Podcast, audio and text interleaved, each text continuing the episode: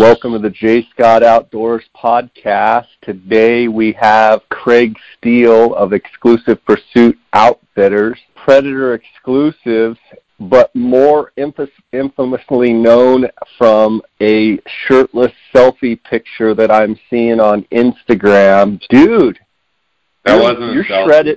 You're shredded up, man. That wasn't a selfie, just so you know. Dude, I'm looking at you going, golly, Craig Steele, he's ripped up. What have you been doing? Have you been working out? What's the deal? Yeah, just a little bit. Huh? You're not going to get any more out of me other than, yeah. You look like you could body double for the Incredible Hulk. No. Shut up. Come on. I'm looking at a picture on Instagram. I got to bust your balls a little bit. I'm going to delete it. We've had some fun conversations about some of the stuff that goes on in social media with the shirtless selfies and all that. And you had some knee trouble a while back. I'm sure you probably still are fighting it a little bit. But what's gotten into you, and why have you not felt the need to show you pictures at the gym every day at 5:30 and you know, show the sweat and all of that stuff? What's up with that? How come you haven't fallen in line with the rest of social media? Gosh, why do we got to bring this up? Welcome back to the podcast, buddy. Yeah. The gym I go to right now doesn't allow selfies. Is that your stock answer? Yeah. You're not going to go here, are you? You're going to. And I just. You're going to. It's just. I don't know. It's just one thing. I mean, it's great to be in better shape, but it's just. I don't know. It's just not something that. I don't know. It's hard to talk about. I enjoy it, and I think you need to be in good shape. To a point, you know, and I don't think that makes me a better, you know, or freaking, I don't know, six-pack ass. Super dynamic hunter? Yeah, it doesn't make me a freaking great hunter. I mean, being in shape makes you a better hunter. It's all relative. I just kind of freaking, it's one of those things where it's part of the skills that you need, and if you want to hunt for a long time, I think honestly, you should want to be healthy. You know, I mean, you should. What is it, like 75% or something of the United States is considered obese. I would say I was in that, got close to pushing that a couple years ago, from drinking too much, eating too much, not watching what I'm doing, and not taking care of my body. The older you get, the more you realize that, you know, if you're not improving, you're kind of going backwards, and that you can't eat what you once did when you were 23, 25 years old. And my wife had a life-changing, basically, diagnosis a couple years ago that caused us to change her diet, and at that point in time, I decided it was, and I had knee troubles at the same time, decided that being 255 to 260 at 6'4" wasn't ideal. I've been that way fat, and I've been that way where I could bench press pushing 400 pounds, which was a lot for me, and both ways, you're carrying too much weight around, and it wears on your joints, especially when you have, you know, bad joint genetics. And so, you know, that's where the process began. And I think I'm down around, you know, 38 to 42 pounds, just depends. And I think it gives you a better mental edge, and you just feel better. But on the same token, I'm not out there trying to build a brand or create a following around the fitness category, which really crosses over well, and gets you a lot of likes and followers, and the Instagram, Facebook, you know, social media world, but that's just not my cup of tea or my personality to do that, you know. So, Holden, so nothing against. A few questions. Since you've lost a bunch of weight and you've got in shape, you've, in my mind, you've always been in shape, but now that you're fitter, you're leaner. Have you noticed anything with your joints, with inflammation? You know, does your knee not flare up near as bad with less weight on your body? What have you noticed from that standpoint? Oh man, it's hard to exactly say, like, does it? I mean, because it does flare up. I would say that, you know, that I have a tendency, I want to do low impact stuff on my lower body when I'm not in hunting season, because I abuse it, you know, hunting 100 days plus a year, and do a lot of high impact stuff. So it's kind of hard, I guess, to gauge it. I would say I mentally feel like it does help it, because, you know, you just kind of have that mental outlook like, hey man, I'm doing what I can, and that, you know, my knee shouldn't be bothering me, versus, you know, if I was 40 pounds heavier, you know, you wake up in the morning, you look in the mirror, you try to fit in your size 38 pants, and, you know, you it's just issues that you have that kind of beat you down mentally.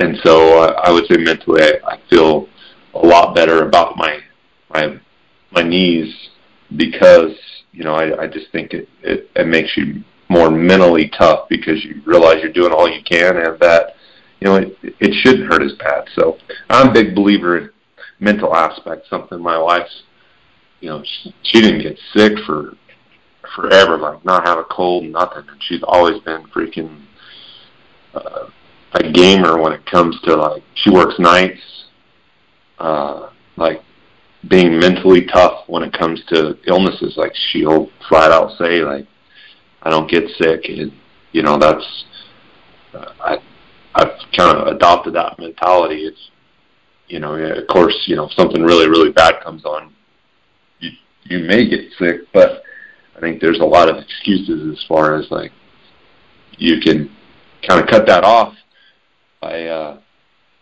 being more mentally tough.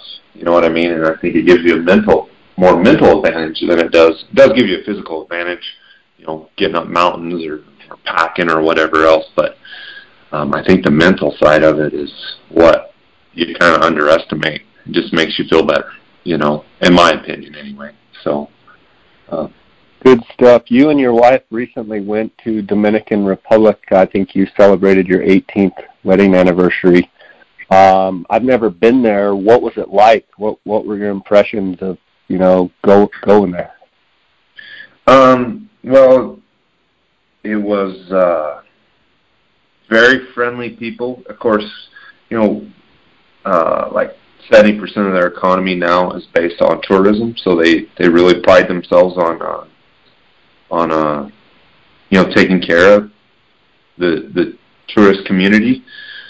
A lot of resorts, obviously. We were at an all-inclusive kind of resort, so everybody was friendly, and obviously, you know, that's how they make their money. As far as flying into it, it's really, it looks like a mesquite, like thick mesquite as far as the terrain, and they have farming there, like I think sugarcane, or I can't remember what they farm there exactly, but they did a lot of farming in there. But a lot of the young farmers are transitioning over into the cities now because of the tourist impact, the economic impact, and to make more money, because they can make more money off of tourism than they can the farming industry. But as far as the country, it's very green, thick, like mesquite type stuff.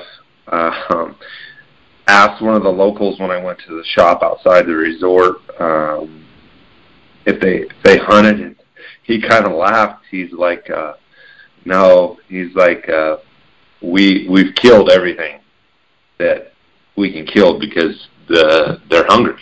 You know, they like to eat, and they eat whatever they can get their hands on. So there's no, as far as I'm aware of, I haven't Googled it and looked it up, but there's no, like, regulated hunting there. Nothing really there to hunt other than, you know, livestock, you know. So that was interesting. But as far as the people and the place, the weather was 85 degrees, 70% humidity, pretty much every day. Did you go in the ocean, or? We did, but I guess they had like, and our resort did a good job of keeping the seaweed kind of mucked out. You know, they were out there grading it and ranking it every day. Some of the resorts had some bad seaweed, and you know, so I'm not a huge, like, the water is a lot saltier there, and so if I would have had like a snorkel and stuff like that, it would have been funner. But just to get in the ocean, it was okay there. We did go to part of the Caribbean that was a little bit clearer on a day trip, and that was cool, you know, because you could see in the water and look at the coral and see the fish and stuff like that. But as far as where we were at the beach, it wasn't like, you know, wasn't great. Yeah, I mean, it wasn't great. The sand was nice. But it just wasn't great. The pool area was awesome. I mean, it was a great time, but it wasn't like you know, the best beach in the world, you know. But there was some fish in there. Didn't do any charter. It was definitely a more relaxing, you know, have fun, not do stuff together type trip. Yeah, it wasn't a, you know, we're going to go rent a fishing boat, and, you know, and you're always leery because you're like, okay, how qualified are these people to be out here on the boat? Where are we going? You know what I mean? So it's one of those things where they speak, I mean, it's all Spanish down there, you know, so, or, you know, they're all, the people there are, they're African people that, you know, basically were transitioned over there, that adopted the you know, Spanish. So it's, you know, so they're basically black people that speak Spanish. So it's, and they're big, you know, a lot of Latin people, Latin countries are smaller people, but those Dominicans, I can see why they produce a lot of baseball players. They're pretty big sized people, you know, so they're not, you know, they're stout people and a little bit taller than what, you know most Spanish descent, but they're from Africa, you know, so that makes sense, you know, as far as their size. But it was interesting. It was a good time. I think we had a good time. We were ready to get back, though. The flights weren't bad. Worse on the way down. Did you fly out of Miami or where? No, we flew out of Vegas from Vegas to Panama City to the Dominican. So, landing in Panama City is kind of crazy. I mean, we only were at the airport, but you're just landing on the little peninsula there. Water's dirty, and, man, that place looks crazy. So, as far as just more like third world type housing, you know, so interesting stuff. Well, that's cool. I'm glad you guys had a good time. I wanted to get you on the podcast. I know we've got Arizona antelope season coming up, obviously elk season. I know you've been out scouting and looking around. Wanted to get a general sense of what the moisture condition, you know, how the monsoons have, you know, come on. You know, maybe what units, you know, the moisture is better than others. Get a little sense of antler growth, horn growth on the antelope, and just kind of get your overall take before the 2018 fall season starts. So I guess I would start with, in your opinion, what you've seen out there, you know, what are conditions looking like in some of the units that you work? and, you know, what's going on out there? Man, that's a lot of questions. So, what is it? It's August 1st, so I'm leaving tomorrow to go do some scouting, pull some trail cameras, and check some more cameras. As far as the number one hot topic, it seems like this year is elk antler growth. Obviously, it was a drier than normal year. And just looking at all the data and facts and everything, I mean, you look at we're not running a bunch of cameras in any unit particularly, but especially we don't have anything in 9. But looking at the photos of the bulls in 9, they look like dog crap. As far as their health, you know, their body, you know, they don't look good. And that unit 9 was exceptionally dry. They were hauling water there real early. There is some bulls that are big bulls in there that you know, absorb the drought and you know, are near normal, I guess, if you call it, for their age and genetics in there. But there's definitely a lot of shorter back ends. And looking at, I think personally, from all the data I've looked at and pictures that I have, that it's definitely a down year as far as a whole. I think that you know, you're going to see a lot of bulls that you're going to see a lot of 5x5s, 6x6s with, you know, with short fists or maybe, you know, shorter beam.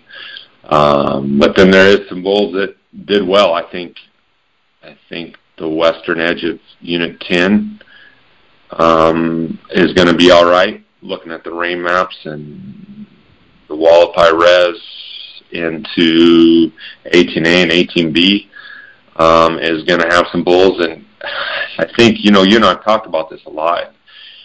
Sometimes I can't get it through people's heads is those bulls, where they're at right now, Lord knows where they're going to be in 60 days. You know, like, they travel so much, and I see so much hype.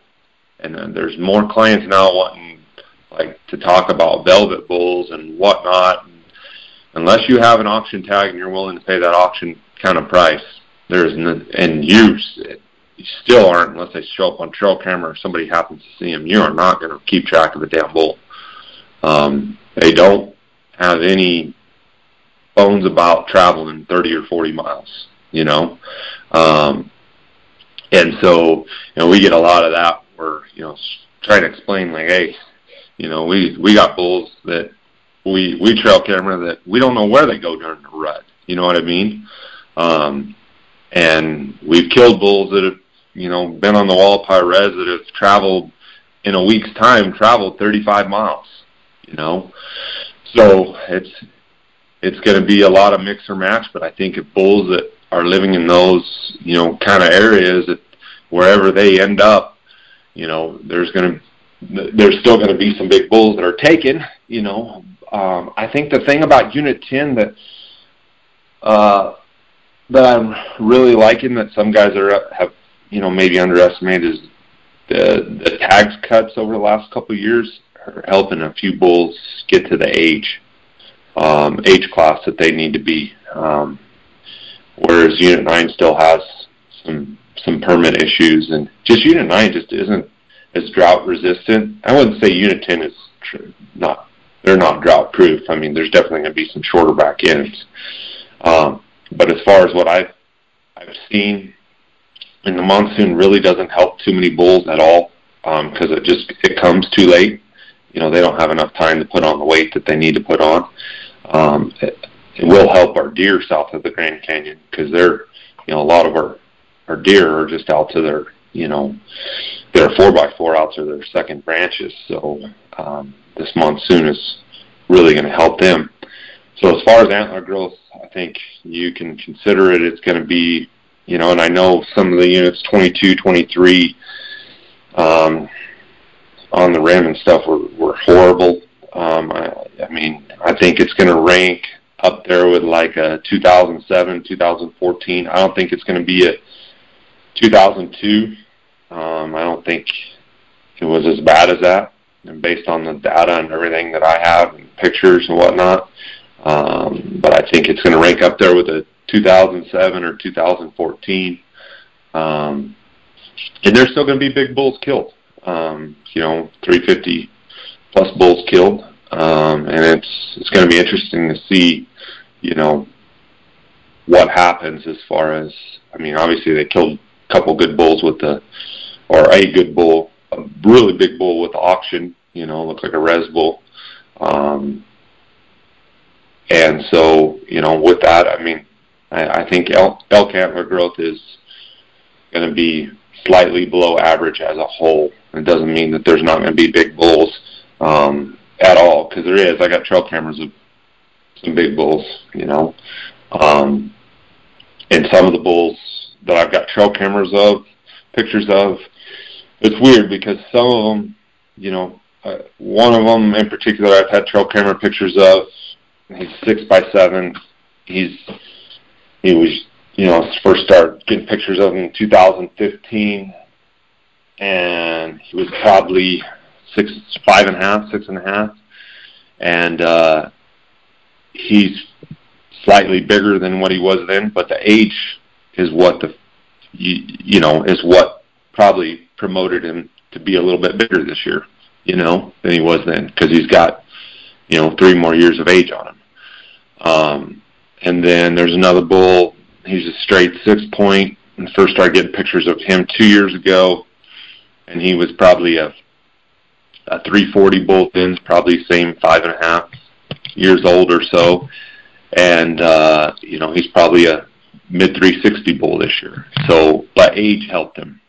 So there's another bull that first year I got pictures of him, 2015, 2016. He was probably in the 385 to 395 range. And this year, he was an extremely old bull, and this year he is he's crap. He's a 300-inch 6 point. What'd he do? Lose it all? He's got an injury, and he just doesn't have the back end. In fact, his body doesn't look bad, Jay. His body shape actually looks better than some of the other bulls in the area. I don't know if it's just a matter of age. I think another thing that I often wonder, because there's so many variables that we don't know, and going back to these bulls that travel and rut hard, we don't know how hard an individual, unless we have them GPSed, how far a bull goes, to rut, and then if he gets an injury, or, let's say, we have two bulls that are the same, let's say they're identical twins, and they're 9.5 years old, so they're in their prime, and one bull travels 5 miles to rut, and the other bull travels 45 miles. The bull that travels 45 miles, he gets an injury, twists his knee, can't get to where he normally gets to winter, or where he needs to be, because he's, sore-legged. And one would think that the bull that only travels 5 miles is probably going to go into the year. He doesn't have to put on the body mass, that other bull does. And so those are variables that I think play in that often, obviously, how do you keep track of that, So I think those, sometimes we don't see that, and we just assume that bull, he's going to be a stud because we have good feet. Last year, there was a lot of bulls that I thought should have been bigger than they were the previous year because of the moisture, and they weren't. They were smaller. They went down. And so that leads me to believe that maybe that they were traveling a little bit more than what I anticipated, and maybe some dynamics changed, But overall, the one thing we can keep track of is the feed and rain, And so that's a variable that we can keep track of and that we can kind of keep our pulse on. We have no idea how far these bulls are going, if they have an injury, you know what I mean. It impacts, you know, their horn growth or what they do, you know. So I think there's a lot of that goes on that, you know, that the variable there that is something that, you know, now that we have trail cameras and now that we, you know, can kind of compare year after year and look at data and look at everything. You know, there's a little bit more to it, you know, although the rain and the nutrition is, you know, the feed is something that we danger, you know, have more. So as far as elk goes, you know, I would say, you know, if, you know, more than likely most, there's a lot of max point holders that held back this year. So if you got a tag, in 2014, you can go to orghunt.com and look at the 2014 Southwest Drought Report. It was a very similar year in 10 and 18 and 19B and Unit 8 and 9. I was in Unit 9 that year. I seen one bull that we hunted him the entire time that I thought was 375 plus. That's the only bull that I saw in there. They killed a giant out of there that year that I thought was 375 plus. And then in Unit 10, we killed the biggest bull we've taken at Exclusive Pursuit Outfitters, who grossed, I think it was like 415. So, you know, if you drew a tag and, you know, you're in that mid-range points, like, they're still going to be big bulls, you know what I mean? They didn't all just die and shrivel up. It's just, you know, just expect to see some short back ends, some bulls that, you know, went through some, you know, more droughty conditions. And, you know, I would say that, you know, I'd still go with the mindset I'm going to shoot a 350 bull, you know, as far as an archery elk mindset. So you think an archery elk hunter in Unit 10 can find 350-plus bulls? Yeah, I do. If they work really hard? Yeah, I do, you know. I really do. I think, you know, but, you know, as well as I do, not everybody's going to, you know, as far as work really hard. And, you know, I think the biggest roadblock is mentally setting yourself up to thinking, you know, if you're in that mid-range, so you drew, you know, based on 5 to 10 points, you know, you got the dang tag, you know what I mean? So go hunt hard, you know what I mean? And don't let that get in your way and just expect, you know. A lot of times, too, I think guys, they see a short fifth, you know, and they don't account for the big old loop in front. You know, you can get to 350, 360 like that. I just don't expect, you know, especially on some of the, like, let's say a 5.5-year-old bull or like the really old bulls. I think those are the ones that are going to be impacted the most, because, you know, you get a young 5.5-year-old, 6.5-year-old who maybe he was sprouting up in his back end, and maybe this year is going to cut him down a little bit. He's going to lose 10, 15, 20 inches in that back end, and, you know, it might save his life this year, you know, because he had bomber genetics and whatnot. And same goes, I think, with, like, you know, maybe like a 14-year-old plus bull who maybe he just didn't get to where he needed to get to, and he was approaching that downhill slide, and now he might hit it. You know, I think those healthy bulls that are in that, you know, 7.5 to 10.5 year range probably are going to be, you know, your better bulls. You know, so it's just going to cut the number of, you know, young bulls out there and those older age bulls out. You know, as far as, I think, as a whole, you know, so it's going to be tougher. Is it going to be impossible? No, not at all. You know, I still think there's going to be some big bulls taken, but it's you're not going to, you know, see 380 bulls, you know, around every corner. It's just not going to happen, you know, in my opinion. It's not an 05. Yeah, it's not an 05. You know as well. You know, it's just not gonna. It's not gonna happen. You know, it's if you want to kill a 350, and there's gonna be a 380 bull kill out of 10. There's probably gonna be a bull that's 390, 400, or a couple. But there's not gonna be. They're just not gonna be everywhere. You're gonna have to hunt your butt off, and there's gonna be some big bulls taken. It's just, you know, they're gonna be less than what normal, you know, probably, and especially for the guy that gets it in his head that, you know, there is no big bulls. I've seen that happen before. You know, you just gotta hunt hard. As far as the monsoon precipitation, the good news is... Actually, before you get into that, let's take a quick break to hear from our sponsors, and then we'll go into the monsoon.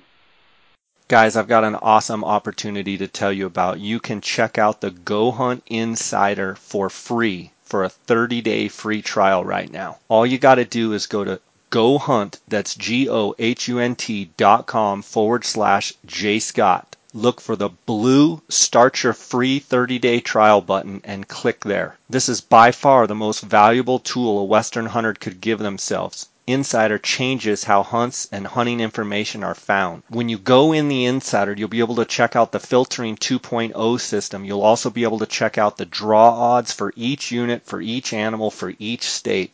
GoHunt Insider has the best draw odds on the market as far as the most accurate. There's no one that gets as meticulous level of accuracy as GoHunt Insider. You'll see there's complete coverage of 4,200 different profiles, every unit, every state, every species, every season, in-depth analysis, interactive maps, season trends, unit access, camping and lodging nearby, and historical weather. You'll also be able to see some of the additional benefits, the strategy articles on how to apply, let's say, in Arizona for elk, for antelope, for deer. You can go in there and see how in-depth they get.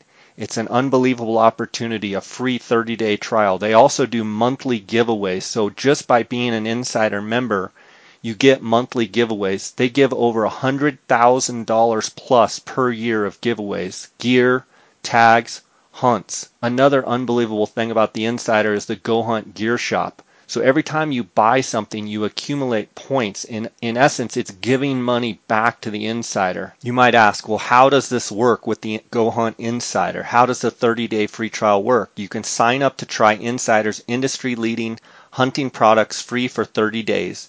They do take your credit card information so that you can automatically become a member once your 30-day trial ends. You can cancel at any time during the 30-day free trial, and it doesn't cost you a dime. You might ask, how is this different from other resources out there? Insider provides analysis and tools for every unit, every species, and every hunt. In each state that they cover, they don't just cover the top 10 units. Their coverage is super in-depth, and you can find those hidden gem units, maybe something that the draw odds are a little bit better and maybe some quality. It's slipped through the cracks, and you might find a great hunt there. Right now, GoHunt Insider covers Arizona, Colorado, Idaho, Montana, Nevada, New Mexico, Oregon, Utah, and Wyoming. All you have to do is go to GoHunt.com/JScott and check it out now. Guys, we're weeks away from the start of hunting seasons in most states. No doubt you'll have some trips planned. If you're going to be out for longer than a few days, take a look at Canyon Coolers' Outfitter line of premium ice chests. They're going to keep your ice intact for just as long as the other premium coolers, but aren't going to cost you a fortune, leaving more money in your pockets while keeping your food and drinks cold. And here's the deal. There are subtle differences between coolers that you don't really notice until you've used a few of them. What's great about the Outfitter series from Canyon Coolers is they're designed to be flush vertically, without the cupcake tops you'll see on other premium coolers. This lets you fit them into tight spaces with ease, and they're not going to get hung up on other gear. It's one of those things you'll really appreciate after you've used them that you don't even realize before. And Canyon Coolers offers the coolers industry's no hassle, no fault, lifetime warranty. No matter what happens to your ice chest, no matter who bought it or how long you've owned it. If the cooler falls out of the back of your truck and you drag it down the highway for 50 miles, all you have to do is send them a picture of the damage and Canyon will replace or repair the cooler for you. It's the last cooler you'll ever need to buy. It keeps ice just as long, if not longer, than the other premium brands. Costs you less and is backed by an incredible warranty and a Second Amendment supportive company based in Flagstaff, Arizona. And now, just for my podcast listeners, save 10% off Canyon's already low prices and get free shipping by using the promo code JSCOTT at checkout. Check them out at canyoncoolers.com. So as far as the monsoon precipitation that we've had, kind of come on normal, you know, as far as normal time period around the 8th, 9th, 10th. When it kind of really set in, which is typically normal, and it's been pretty good for the most part. From watching the radar to looking at the maps to being out in unit 9, 10, 7, 18A. Some areas have got good catch water, good green growth. And it's typical monsoon, whereas you can walk 200 yards and that area doesn't look like it's rained in it at all, But as a whole, it's hit pretty darn well. Actually, one of the driest places in the state is, unfortunately, is Kingman and part of 15D North, and which is a sheep unit predominantly, and 15C South.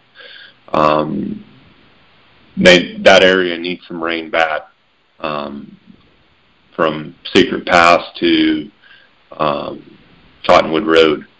That area needs to get some rain sooner than later. There's been one storm that's kind of gone through there.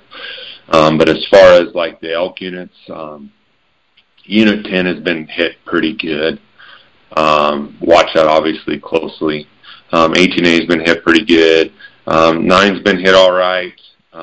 7's been hit pretty good, especially along the I-40. Williams has been hit pretty good. Unit 8's been hit pretty good. Looking at the maps, I haven't really followed like 23 and whatnot. And the other day I was on GoHunt's website looking at their data. 23 and stuff has gotten some pretty good storms. Looks like some stuff over on the White Mountain Apache in San Carlos is showing 150 to 200% of their normal precipitation. So it's been pretty good as a whole. You're talking about starting from, say, July 7th or 8th or so. From July to July, basically July is when it typically starts. July to June usually doesn't happen. If the monsoon usually flares up in June, it usually is an early start, and it's a lot of old-timers will tell you and ranchers will tell you that if the monsoon starts in July, in June, a bunch of storms, that it's going to be a crappy monsoon year. And so you'll hear that a lot, and it didn't start. We like to, for whatever reason, it seems like if it starts after the 1st of July to about July 10th, that's when the optimal start time is great. It usually means usually tends to be a better monsoon than if it starts early. I don't know if there's like a lot of truth to that, but it seems like it anyway. And so August is actually usually the busiest month. The one thing that I've noticed, Jay, out scouting, it's going to impact Arizona elk hunting is the calf recruitment is horrible. So what I've seen, particularly in 9 and 7, is where I've seen the most cow elk so far. I'm getting ready to go up to 10 here shortly. But 9 and 7 is, I think I counted 70 cows and about 10 calves.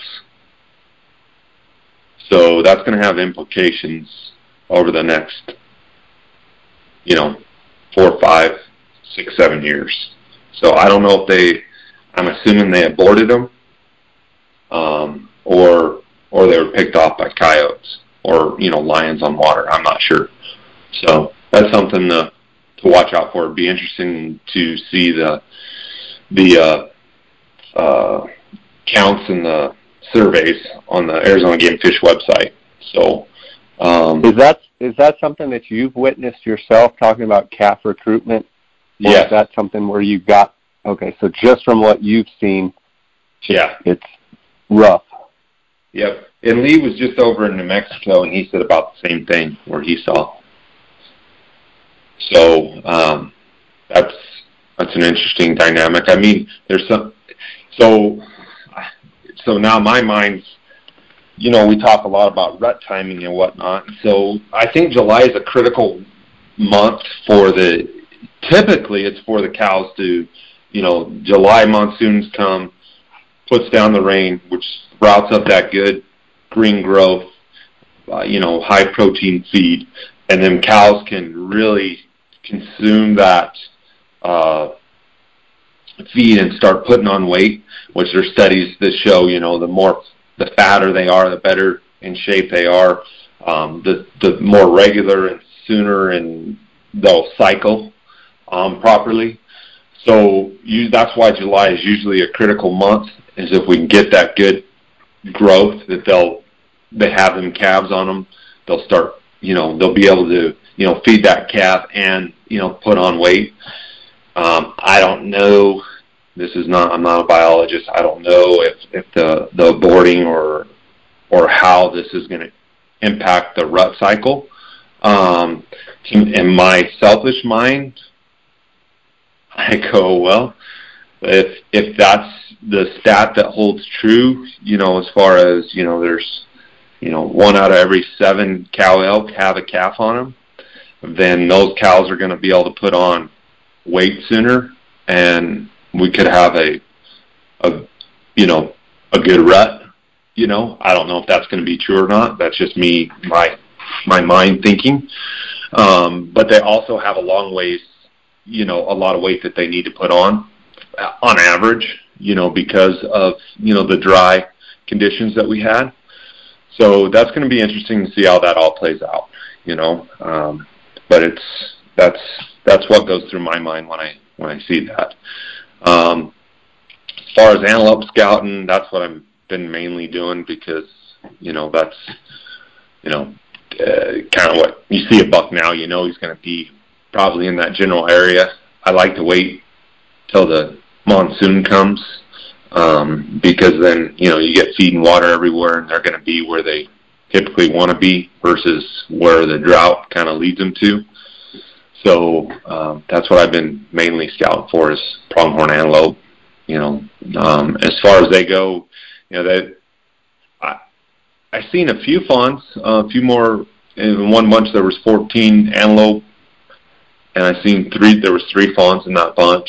But a lot of those that I saw did not have a fawn on them. So that could have been, I think that was more coyote related. But it could have been, you know, a little bit of the droughty conditions as well, you know. So I'm not sure on that exactly. But, yeah, so. Is it true, you know, that antelope actually do better in drought conditions as far as horn growth? Their horns grow more in a drought. Is that true? Well, you know, the only study I've seen is on the Arizona Antelope Foundation has a study. And, you know, studies are a funny thing in my mind, because they could be, I mean, I don't know if all the information is there to technically prove that. I think it's like a 2-year, 1-year study or something. And basically they had more Boone and Crockett antelope, and I could be wrong, that were taking that year of a drought year. So it kind of sounds like they found that, well, because the antelope were browsing more, and there was no grass seed, they were browsing more, so that caused them to, you know, do better. There's not as much body weight variable there, you know what I mean? So I mean, they're a small animal, they're kind of like sheep, they don't need as much feed. And just thinking about it from a logical, common sense standpoint, and there's also less inches of shrinkage there. You know what I mean? So, like, a buck goes from 80 to 82, you know, versus there's just less inches of actual horn material there to worry about shrinking. And they have a huge growth cycle. So they, from November to, you know, June, are growing, you know, versus an elk, you know, freaking May until, you know, July 10th-ish, you know. So just putting on a big bull 400-inchers, got to put on from, you know, which is actually more probably like April to July 10th-ish. I mean, that's a lot of bone to put on, you know, in that amount of time. So I think that might have something to do with it as well. So I couldn't tell you factually. I don't know if there's been enough studies done, you know, to conclusively say that. I haven't found a buck that I thought was great, you know, but it's also because it's been hot and dry, and when I was scouting and starting to scout a little bit more, you know, we'll see what I turn up and what we kill. So I can't really speak on, I guess, I just don't see the variances, you know what I mean, as much as I do, and maybe it's because there's less inches there, you know. Yeah. So for guys out there with antelope tags in Arizona, you know, that have tags in their pocket right now, what would you tell them as far as scouting? You know, when is the real critical period for scouting for those antelope tags? Right now, or a little bit later? It depends on. I mean, if you have an archery tag, obviously, you know, scouting now is critical because you're first up, and you know, scouting and as much as you can, getting to know the unit and where you want to hunt and where you find the biggest buck, and not get hung up on water. You know, as far as sitting water, kind of leave that as your ace in the hole, so to speak. But don't get hung up on sitting water, because a monsoon storm could come and flood your dreams away. And so if I had an archery tag, I'd be out now as much as I possibly can until the hunt starts, and then find the best buck and best country to hunt them in, and go from there. If I have, you know, there's certain units that, you know, like an 18A has a muzzleloader hunt and then a rifle hunt after it, and there's a few units like that. Like, so it's hard for the rifle hunter with today's muzzleloaders. Like, I wouldn't get hung up too much on a buck because he might be taken off the table. But you can darn sure scout it, but make sure, if I was the rifle hunter in there, I would make sure that I have multiple bucks that, you know, I kind of had on my hit list, for lack of better terms. Whereas a muzzleloader buck, maybe you only have muzzleloader tag holder because you're first up. Maybe you only have one buck, you know, found. But right now the rut's starting. Antelope are very, very territorial, so they're really starting to kind of get going a little bit. They're feeling good. That'll go all the way into, you know, they'll be chasing each other around in September. So it's a good time to scout. You know, typically if you see a buck now in an area, you know, you'll probably be able to find them in there, that area, over the course of 3 or 4 days if you keep looking in that same area, unless they just took a walk, you know. But typically speaking, they're very territorial, so they'll come back to that same area. So it's a good time to scout. Just kind of base it on what tags are in front of you, you know, and don't get hung up too much on a buck if there's a rifle hunt in front of you.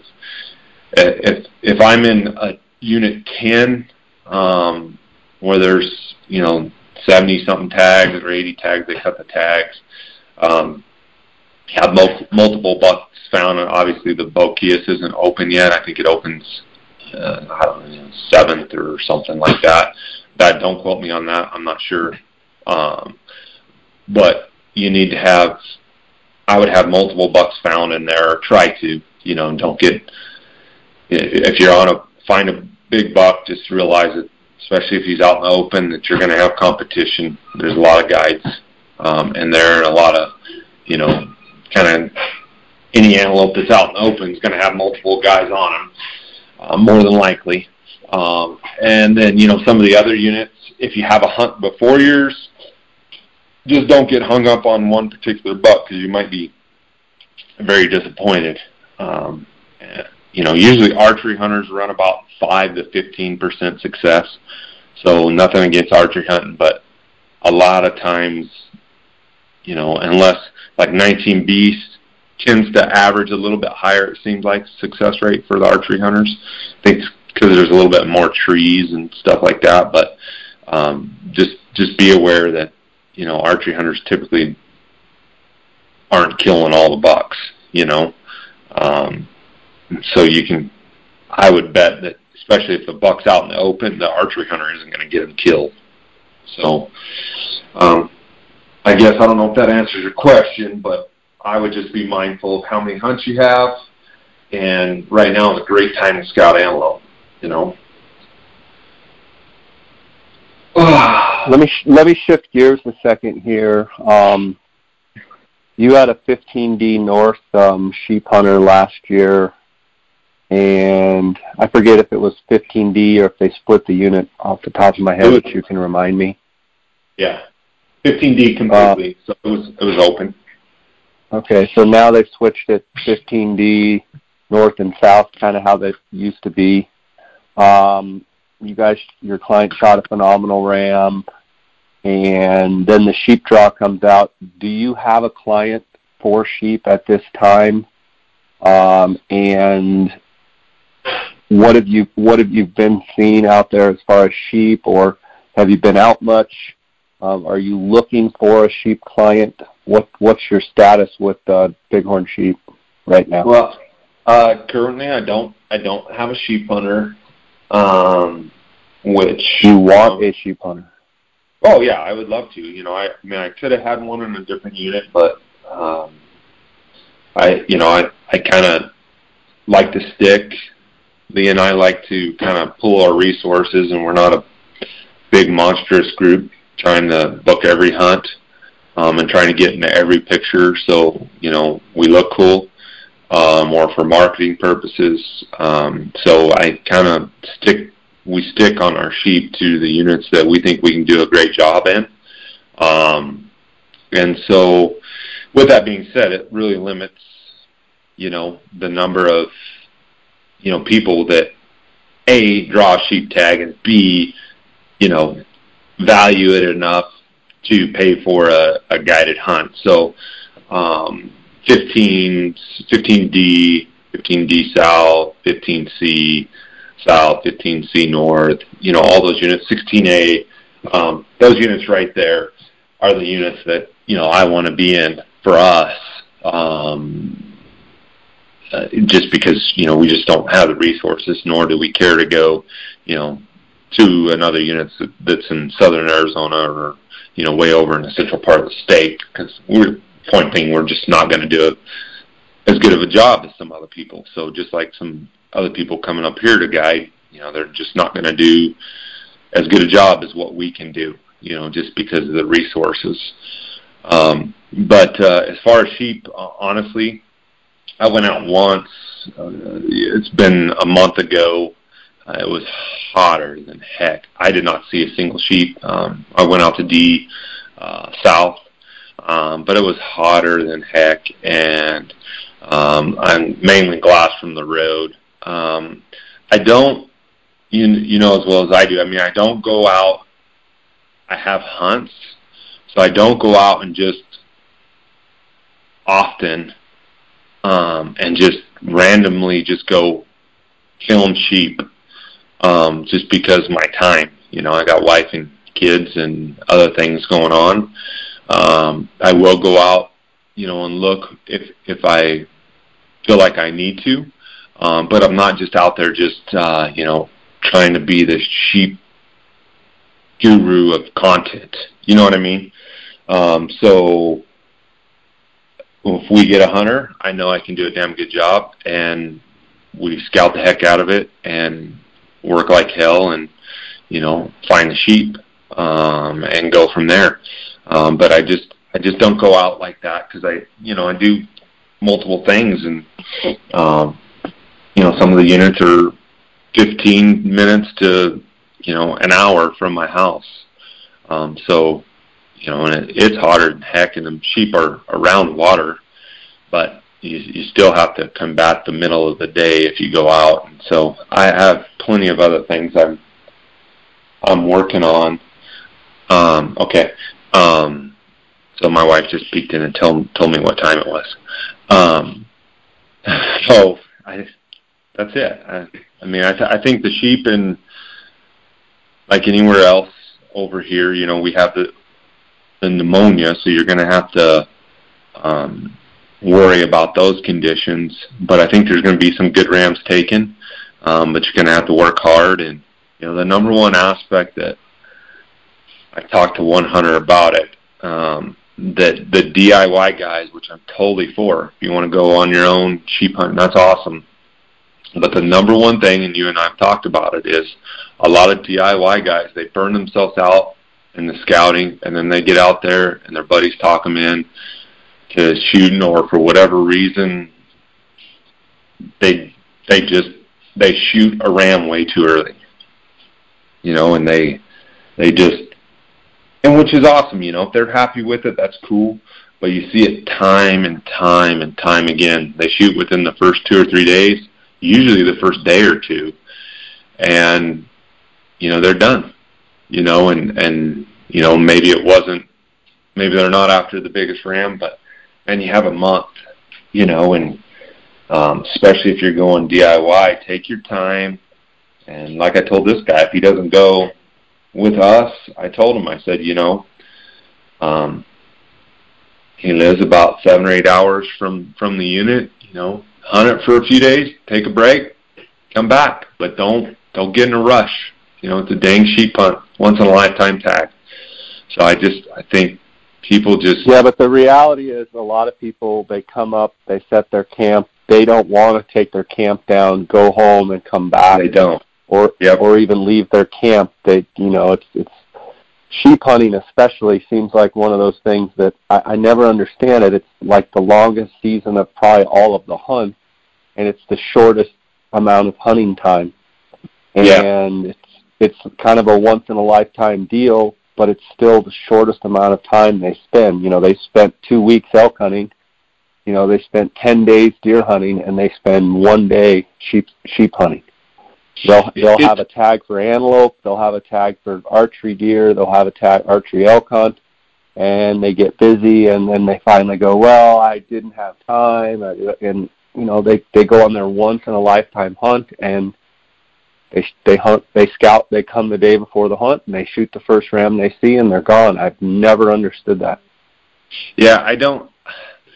It's funny because you just got back from your sheep hunt. And, I honestly going in, I thought Jay's not going to kill a ram, and we talked. I did. And not because it's the mentality has always been that success is to a lot of people is defined, and I've been guilty of it. If you can call it guilty, is defined by coming home with something to show for what you spent money on, so you can tell your family it was a success, or tell your wife, or you had to justify the time away, the vacation, so you got to kill. It's that got to kill mentality, and I often wonder, for the guide and outfitter that you just went with, like that.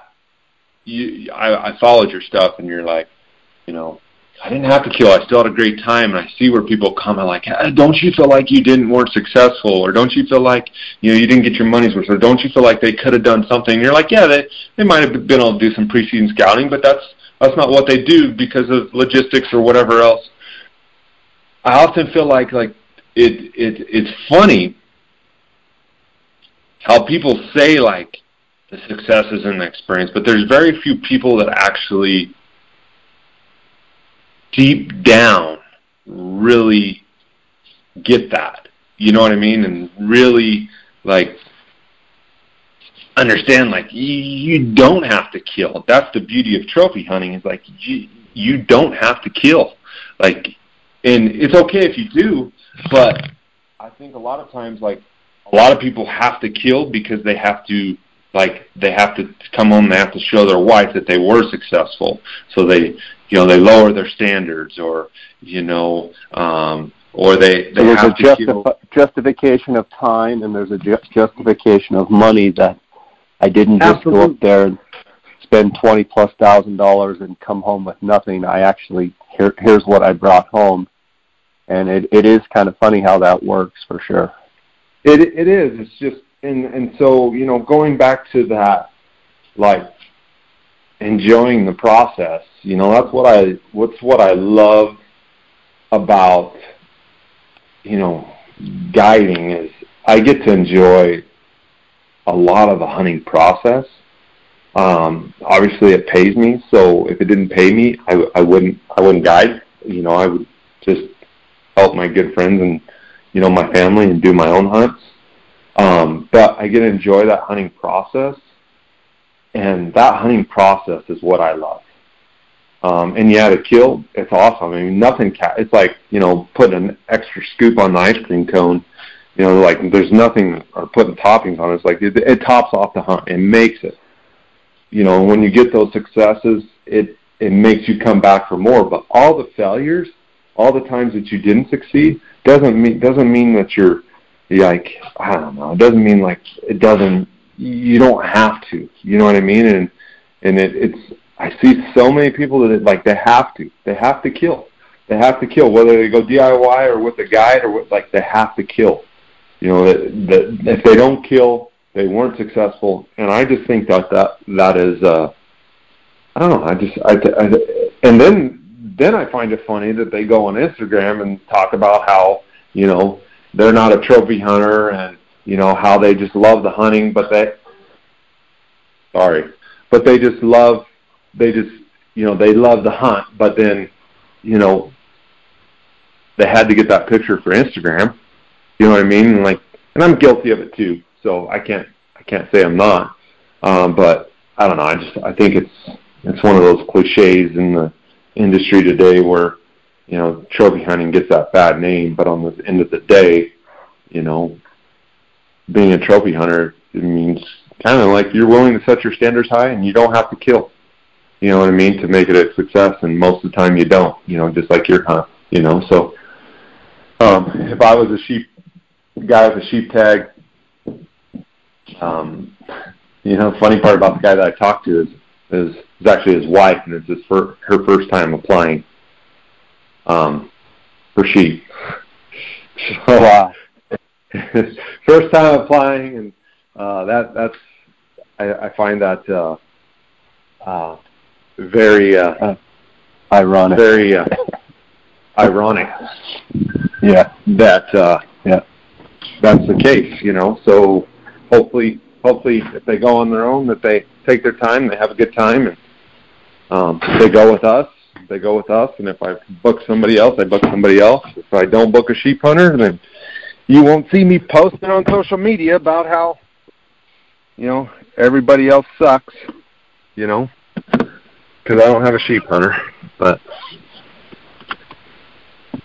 well, man, I know you're a busy guy. I know you got to leave town tomorrow. I just want to finish by general recap of your Predator exclusives. Your business has really taken off, and you've been able to provide a great service to people with all your Predator hunting, and I enjoy watching the Predator exclusive videos, and deep down you love Predator hunting probably more or as much as anything. How is that business going? And you know, just give me the overall sense of how that's going with you. Hang on one second. Can you hear me? Yeah. It's going good. You know, I've got some lion hunts that I'm doing this year, calling lion hunts, which is kind of the first year that it is the first year that I promoted it, as far as hunting lions with Predator exclusives, and it's completely call in, you know, calling lions. And I've called in a few now, and I feel like I've got a little bit of a system, and there's enough lions and not enough lions being taken where I live to do, you know, 5 to 10 lion hunts a year and have some success at it, and justify, you know, clients spending the money without feel like I'm not providing a service. And they're going to hunt with me, which I do have other guys that do other hunts. But, you know, the Predator exclusive is never going to be, you know, a multi-million-dollar business or anything like that, but it's a good business. I love it. When January comes, which is typically when I start doing Predator hunts because my big game season slows down, I'm always looking forward to it. You know, typically hunting January through March for me, I'm usually doing Predator hunts. And it's just a change of pace. It's something that I always love to do. I'm out in the field. It's it's like we always talk about, a coyote's a coyote, a turkey's a turkey. It's just fun, man. It is so much fun. And guys get a chance to experience something different. I get to experience something different than just these high-pressure big game tags, you know. The game hunts, you know, where it seems like there's a lot of pressure. These are just a lot less pressure, and guys just have a great time. So it's going good, you know, and plan on continuing doing it for a long time. So if anybody wants to do a Predator hunt, it's funny because I just had a client yesterday. He didn't book a hunt right away. We let the past clients book the first spots every year, and it kind of goes through that phase where we give them a month to book their spot. Well, he didn't book a spot. Now he's trying to fit into the calendar, and I just can't fit him into the calendar. And he's whining to me, and I'm like, well, I told you. And he's like, I know, but now I'm getting the itch to go again. And he's like, please squeeze me in. And I'm like, I'll try, but, you know, I mean, at the end of the day, I can't bump somebody else, you know, that I booked. I mean, we still have a lot of open spots, but just my schedule is limited, you know. I'm only one person, and so, yeah. Right on, Jay. Well, it's always great talking to you, and I look forward to seeing how you and your buddies and your guides do with Exclusive Pursuit this year on antelope and elk, and we'll have to check in with you mid-September and get kind of a mid-season rut report. And, yeah, buddy, thanks for your time. Awesome, Jay. Sounds good, man. Good talking with you. Thank you. All right. Catch you later.